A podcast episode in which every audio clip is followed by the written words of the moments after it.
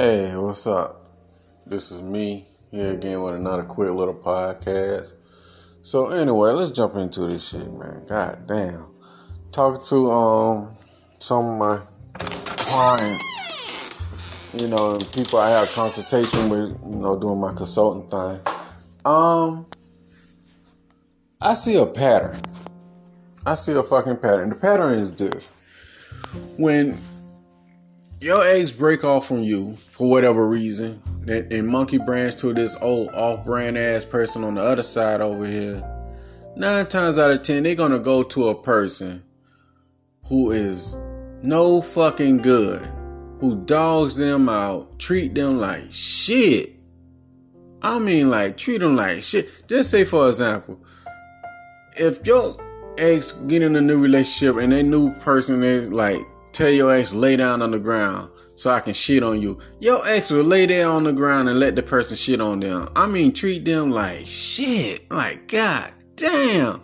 But ask your ex, like, okay, why would you overlook this good person who is decent, who is reliable, dependable? Why would you overlook them, skip over them for this old off brand motherfucker right here? Why? They always say because they they fun and excitement and all that stuff. And I always see this with my own two eyes. Then uh, just say like when that person treat them like shit and that shit burn out, and they get back into the dating because you know that's what they do. They keep going. They little they keep riding the carousel. So they keep going. They have just say a good person then they have another person that treat them like shit. They'll leave one person that treat them like shit to find another person that treat them like shit. You know, then they'll let the person that treat that that treats them like complete trash, a walking cum dumpster. They'll let that person have their way.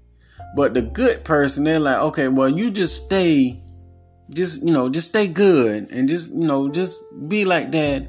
And whenever you know, I'm done. Pretty much, they don't say it like this how I'm saying, whenever I'm done hoeing, then I circle back around to you. They always make the good motherfucker wait. And the bad motherfucker get what they want. If you pay attention to that, you see that shit like, damn. And they stay in the long periods, relationship, long periods of time with the no good motherfucker. But why the good motherfucker on the back burner waiting, oh, okay, I'll just be good and all that stuff and wait for you and all that stupid shit. Then when the good motherfucker get their turn, they have to do all of this monkey jumping through hoops and all that stuff. While the other guy or other person in question, it can be man or woman, they just come along. They don't do shit. They don't do nothing. They, they start an argument and have sex, get the best of them. Matter of fact, this is what they do in a nutshell the no good person stimulate their emotion. They probably have good conversation, get them comfortable, then they have sex with that person, and that's all it is. It's a cycle. Let me say this all the bad person do. They come around, give good conversation, get them comfortable, and boom, bust them draws or clap them cheeks or whatever y'all do or whatever y'all say out there. Then he on to the next. While this other good motherfucker on the other side over here had to goddamn do all these fucking dinner dates, pay bills, you know, all, do all this old monkey ass shit. You got to meet their mama and all that old goofy shit, meet their family and all that stuff. And, you know, just crazy shit. And I'm like, wow. So I was like, well, damn. If I had to choose, make a choice, which one would I rather be? Rather, I'd rather be. What, what, what? I mean, if I had a choice, which one I'd rather be?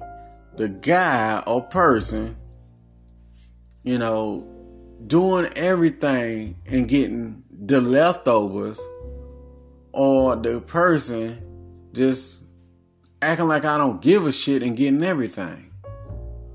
Huh? Which one I'd rather be? I'd rather be the person who don't give a shit and get everything. Cause that person got you know understand something. They probably understand that everything is temporary. They probably understand by choice or by force. They gonna leave anyway. They probably understand that shit. They probably understand that really there is no benefits in fucking with this relationship stuff. You don't gain shit from that. They probably understand that. But the person who always fighting and wants a relationship, they always don't get that shit, or when they get that shit, they suffer. Huh? Which one you rather be? But I know a lot of people like, nah, I want on hear that shit, man. You sound bitter and mean. Understand, the more you talk about this stuff and say the reality of relationships and stuff, people are always gonna tell you that and bash you. Cause they bought into that fairy tale. Walt Disney probably sold them or somebody on TV sold them.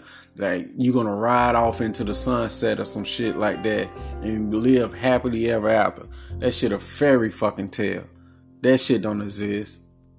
It don't exist. Everything has its ups and downs, and everything comes to an end. The reality is, man, relationships is what you make it. And I really don't see no me Warren don't see no benefits in that shit. So this another little um short podcast. If you'd like to get in contact with me, send me an email at mcfadden.warren at gmail.com. Or you can um text me the number is 1706 346 4783. Also, go to Amazon and check out my um my books. All of them. Just go to Amazon and put in Warren McFadden books. All of them pop up. Even the Spanish book. All of them will pop up. Now, with that being said, take care of yourself. Peace.